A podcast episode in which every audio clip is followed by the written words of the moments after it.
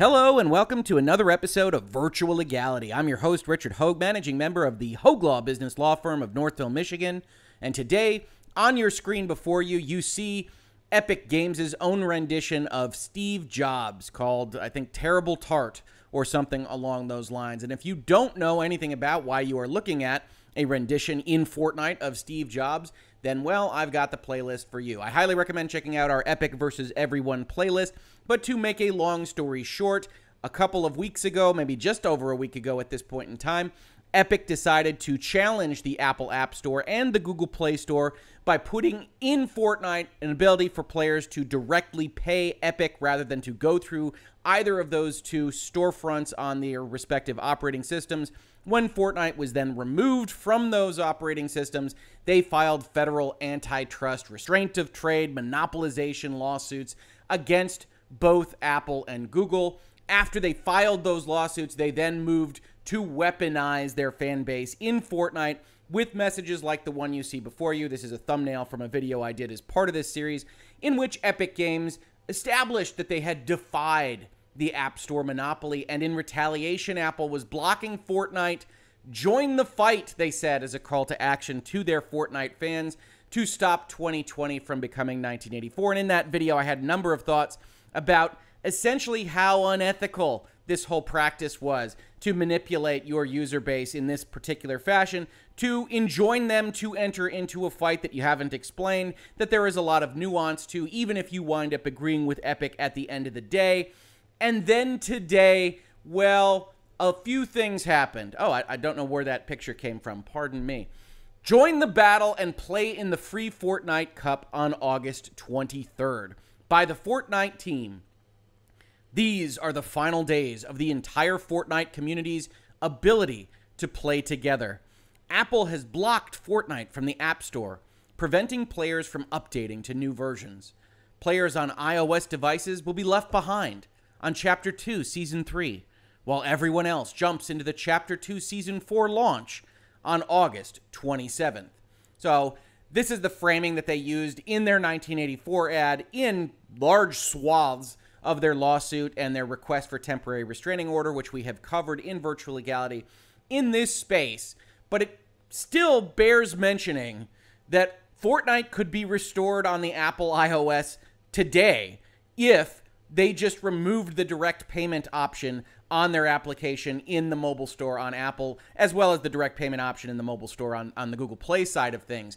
And they don't want to do that. Now, understand from a legal perspective, they aren't asking for damages. They have asked the court essentially just to enjoin Apple and Google from having these terms and conditions in their contract, specifically the 30% split that Apple and Google respectively receive in the sales of apps and in app purchases on their storefronts and Apple and Google say, hey, you aren't allowed to go and have a different payment option. This is the agreement. This is how you get access to our store and our market and our fan base. And I know a number of you are very passionate about these kinds of questions. And, and I have said in this space that I don't think that Epic has a very strong case against Apple and Google and that they signed the contract. There's very limited evidence, if any, that Apple or Google are exerting any kind of monopolistic pressure, that the 30% cut for both in app purchases and apps in general mirrors that of digital storefronts across industries, across spectrums, PlayStation, Xbox, PC, everywhere else.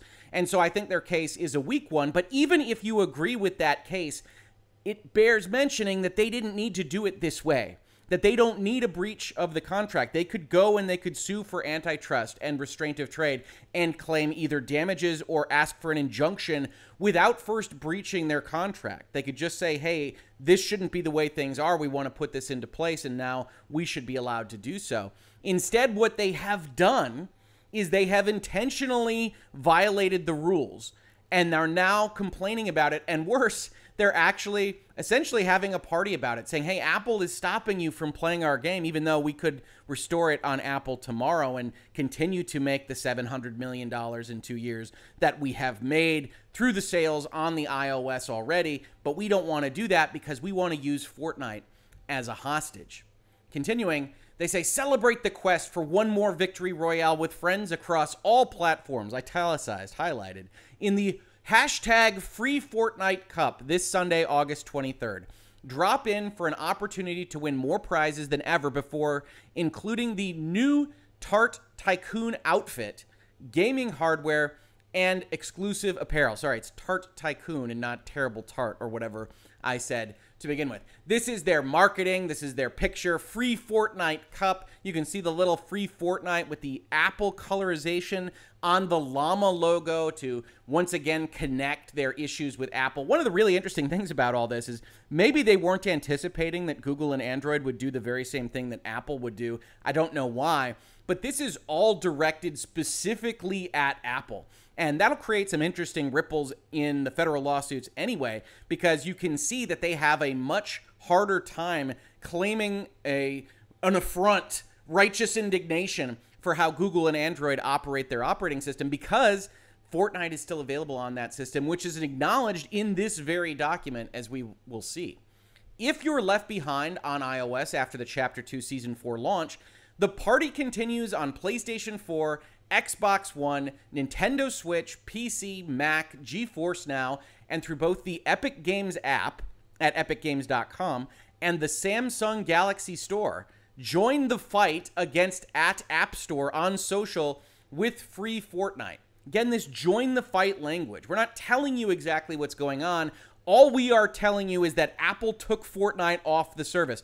We're not giving you any additional context. Bad Apple. You want to play Fortnite on their phone and you can't.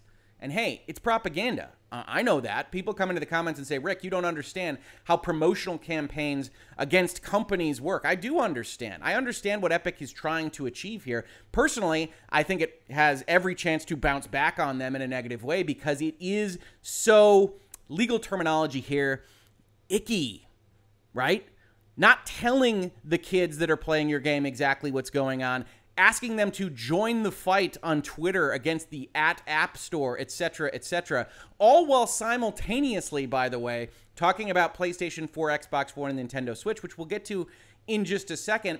This all suggests a leverage play, right? Ordinarily, you would see this kind of concept when one party or the other thinks they have significant leverage over the other party. So Epic Games is presenting here like they have pocket aces in Texas Hold'em, that they have all this leverage over Apple so that they can deliberately violate the rules, they can crash the car, and then complain when mom and dad take the car away because they crashed it.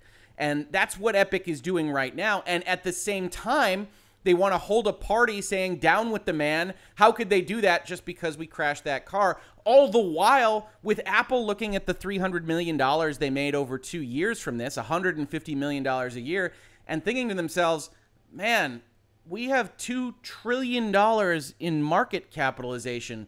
Epic, you don't have the leverage that you think you do, and yet you present as if you did. It's a very odd kind of set of affairs.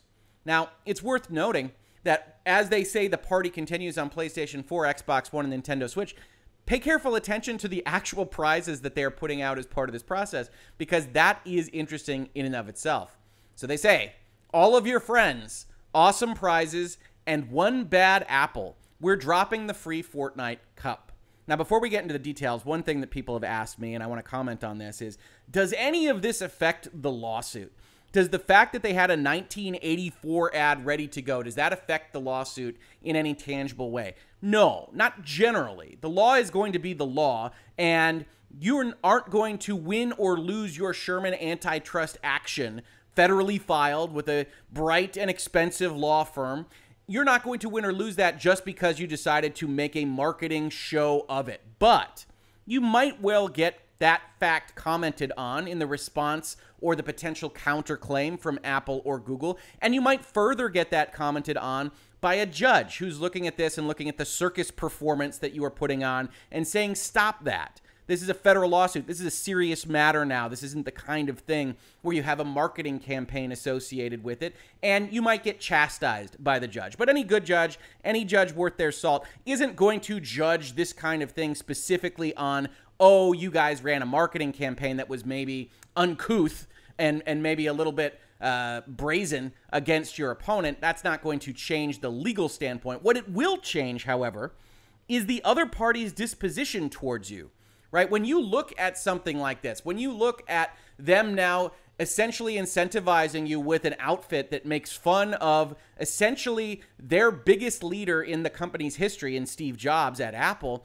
And you put all this out there and you say free Fortnite and you use words like we are defying and they retaliated and you need to hate them. They're one bad apple. Well regardless of the actual context of your legal claims one thing that happens is that the individuals at Apple are less inclined to take your phone call, are less inclined to believe in the good faith that you might have when you're negotiating a contract with you, with them. They are less inclined to work with you. That's one of the reasons why one of the videos in this series was talking about the fact that Epic is trying to force Apple to support them because Apple has said you breached our terms and conditions. We don't want to offer our engineering services. We don't want to offer our software kits. And Epic has tried to not just use Fortnite as a hostage, but also the Unreal Engine and Epic's inability to support that Unreal Engine on iOS if Apple takes all the software kits and engineering support away. But at the end of the day, Epic is creating this tumult, all of this storminess, this thunder and lightning, and Apple doesn't want to be a part of that. And, and, a lot of the times, even when companies disagree, when they have a very passionate argument about whether or not something is right or wrong, whether there's an antitrust case, you don't go to this level because at the end of the day, your client, if you're a lawyer, or your company, if you're the CEO, is trying to achieve its maximally best outcome. And Epic is not behaving like that is what they are trying to achieve. Because if they were, they would be trying to figure out how to get Apple to where they need them to be, potentially for all developers, like they claim in their lawsuit, but more likely just for Epic Games. They aren't trying to do that. They're trying to ostracize. They are trying to put Apple in a corner and have their entire fan base make fun of them, say they're a bad Apple, do all these kinds of things. And what it is most likely to do is prevent a settlement from occurring. I have talked at length in virtual legality and the quotes that I've given to various journalistic outlets that settlement is by far the most common solution to a potential dispute, even before litigation happens. But once litigation has been filed, you still have a lot of exit ramps, and more often than not, you aren't coming to a final judicial determination. You are settling somewhere before there because as you get closer and closer to that determination, it becomes more obvious which side has the stronger case of it, and it becomes more obvious that you don't need to pay your lawyers to take you all the way to the finish line, and you don't necessarily want something to go public or to set a precedent for your future circumstances. So parties come together and they settle almost everything except right now where you might have a situation where Apple and Epic could talk this out, where Epic could wind things back and put Fortnite back on the store. They have escalated the situation, right? This is like when you've got your teenager or your 10 year old or your six year old that you want to help if you are Apple, you want to be in business with them, you want to make money having Fortnite on your store, and they throw a tantrum in a fashion where you say, I can't help you. I don't want to help you at this point in time. And now we're going to have a period of cooling off because we aren't willing to talk to one another. And Epic knows that. Epic isn't dumb. Epic isn't represented by bad cons- counsel. I see that in my comments all the time. Oh, their lawyers must be terrible. No, their lawyers are fantastic. Cravath is a fantastic law firm. I have negotiated with them in the past. They do their jobs well, but they can only do what their client asks them to do. And so, in this particular circumstance, Epic is trying to stir the pot. They are trying to make Apple mad. And as they do that, settlement goes further and further away. And the problem, if you love Fortnite and you love to play it on the iOS, I've, I've, never played it on my Apple, to be honest with you. If you love those two things, is that as settlement goes further and further away, so does Fortnite because even in this particular case, an antitrust lawsuit is likely to take years. These are the kinds of things that if you don't get them settled, if they don't get kicked out of court, which this one might, depending on what kind of uh, counterclaim and response Apple and Google bring, if those things don't happen, then these kinds of claims go on and on and on and on. And that's one of the reasons that Epic has filed for a temporary restraining order. They've asked for one because they don't want to have Fortnite not available on the iOS. They want to be able to get the tools and the engineering support from Apple, and Apple doesn't want to give them to them. So that's one of the early fights that will happen, and we will probably do a video whenever that is actually determined by the court in this particular question. Continuing on with this, one of the things to note is the merchandising aspect, right? App Ealing outfit, swag, and hard- hardware. Participating in the free Fortnite Cup on Sunday gives you an opportunity to win a ton of sweet prizes. Here's the rundown everyone that gets 10 points is going to get this guy. So there's going to be most people participating. And then we're also going to give away 20,000 actual hats. Now, if you could see full res on this, this actually looks like a mock up of taking their free Fortnite logo, which uses the, the Think Different Apple kind of concept and puts it on uh, a hat. This isn't the final, I wouldn't guess. This just looks to be like somebody put the image of the free Fortnite logo that they had developed and put it on a picture of a hat. But they want to get these hats out there. They want to market this entire endeavor. They want this to be a major thing. They want to take their federal lawsuit and make Fortnite somehow more popular by essentially establishing it as a kind of rebellion interface. Now, this might appeal to certain folks that are just anti authoritarian, maybe teenagers and other folks, and, and that might be the entirety of the plan here. A number of people have asked, what is Epic trying to do? I think one thing they're trying to do is get out of in app purchases in the 30% and to try to use certain monopolistic language to, to get a court to agree with them on that point. I, I don't think they're likely to succeed, but never say never. They have a non zero chance of that. So maybe that's why they brought the suit. Maybe they brought the suit just so that they could look like the bad boys of live service games. That maybe they were seeing something internally that Fortnite was having an issue with maintenance of their customer base, or they were getting challenged by Apex Legends or uh, Hyperscape or anything else. Rocket Arena. Enjoy that game. Check it out. And and they wanted to help stir the pot in order to get people on board. And if they can position Epic as the, the rebellious teenagers of video games fighting against mom and dad, Apple and Google, then they might be able to foment more business. When you see the 1984 ads, when you see the free Fortnite tournament, when you see them getting hats out there, when you see them putting out Steve Jobs Apple outfits, that's what I tend to believe. I tend to believe that this is a marketing stunt of a kind. And yeah, the federal lawsuit's going to cost them some money, but not any more money than taking out a Super Bowl ad would have. And so this is a way to market Fortnite and position them in a way that video game companies and products aren't usually positioned as as something other, something rebellious, something that you can get behind because you hate the man, the punk rock of video games. Now, I personally don't think the Fortnite product lends itself to that treatment. But Tim Sweeney, the CEO of Epic, certainly wants to have that treatment for himself. And so it becomes an interesting question. Now, I said I'd get back to the game console question, and I will. Additionally, we're giving away 1,200 pieces of gaming hardware phones, consoles, and PCs. Just because you can't play on iOS doesn't mean there aren't other awesome places to play Fortnite. Be one of the top 1,200 Apple eaters globally to win one of these prizes. Apple eaters, pretty good PR, huh? an Alienware gaming laptop, a Samsung Galaxy Tab S7, a OnePlus 8, a PlayStation 4 Pro, an Xbox One X, and a Nintendo Switch. Now, a couple of interesting things to note here, right? So the Samsung Galaxy and I think the OnePlus 8, they they run Android. Uh, the PlayStation 4 Pro, the Xbox One X, and Nintendo Switch are all walled gardens for apps and in app purchases. And one of the things that we pointed out when we were discussing their claims in this case is that there is nothing to differentiate what they want to do to the iPhone in particular from how the PlayStation operates or the Xbox or the Nintendo eShop.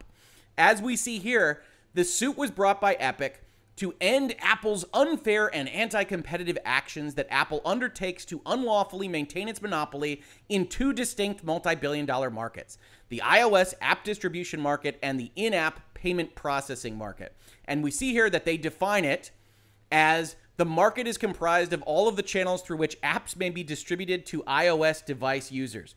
Now, a number of people have come in and said, well, in the respective gaming consoles, you can buy things from the Walmart, you can buy things from the Target. Indeed, you can, certain things, but not everything. In fact, PlayStation and I think Xbox probably as well, and, and certainly Nintendo, have sites that say, what are the things that you can only get digitally?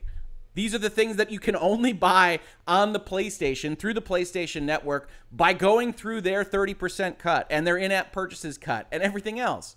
And so when you get into these kinds of situations, yeah, you have gift cards. You have things that you can buy in a gift card kind of scenario, but that's the same in iTunes in the App Store for Apple. That you wind up with arguments that Epic is making that they think are good ones against this particular company that they hate or that they want to market themselves against that can apply to really everyone that they otherwise want to be a partner with including the PlayStation, where Sony has an investment in Epic, including Xbox, including Nintendo. And if you go on Tim Sweeney's Twitter and he talks about these kinds of things way more than he should for a pending litigation, you see that he tries to say that consoles are different because console makers invest a lot in research and development in creation of their consoles. As if Apple doesn't do that. That Apple doesn't create hardware, doesn't create the market, doesn't deserve to have the walled garden that they have built, but that Sony does as an investor, that Microsoft does, that Nintendo does. And from a legal perspective, if Epic's theory of the case were to hold out, these are the kinds of things that would be a problem.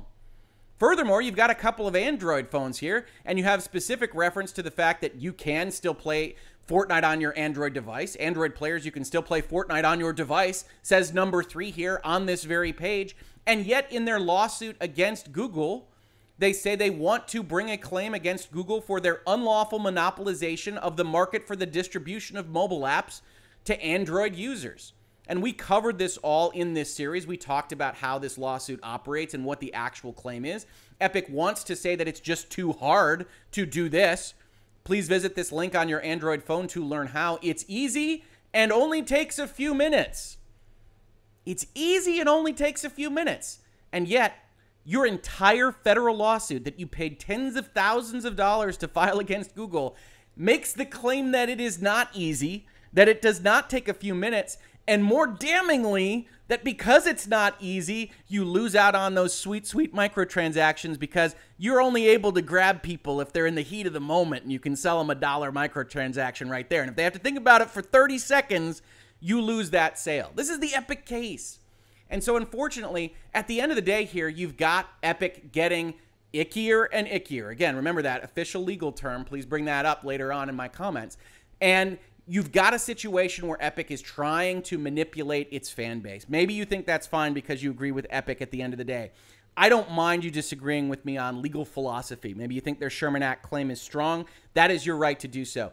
I really do think all reasonably minded people should think this kind of thing is wrong. The manipulation of the marketing of a federal antitrust lawsuit, right or wrong, intentionally breaching the contract so that you can hold hostage Fortnite, potentially the Unreal Engine, make a lot of third party developers miserable having to deal with Apple and Epic at the same time, to take what you believe is a leverage position and exert it, not against Apple, who doesn't care. They're worth $2 trillion but against your innocent bystanders, the people that support you, that have bought your outfits, that have played Fortnite, that want to continue playing Fortnite, that want to use the Unreal Engine, that have supported your licensing terms and your company, that you would use all these people as hostages for what amounts to a fairly quixotic quest against a giant multinational big tech company who, when it comes down to it, I think has a lot of bad terms but shouldn't be fighting a federal antitrust lawsuit solely that you can merchandise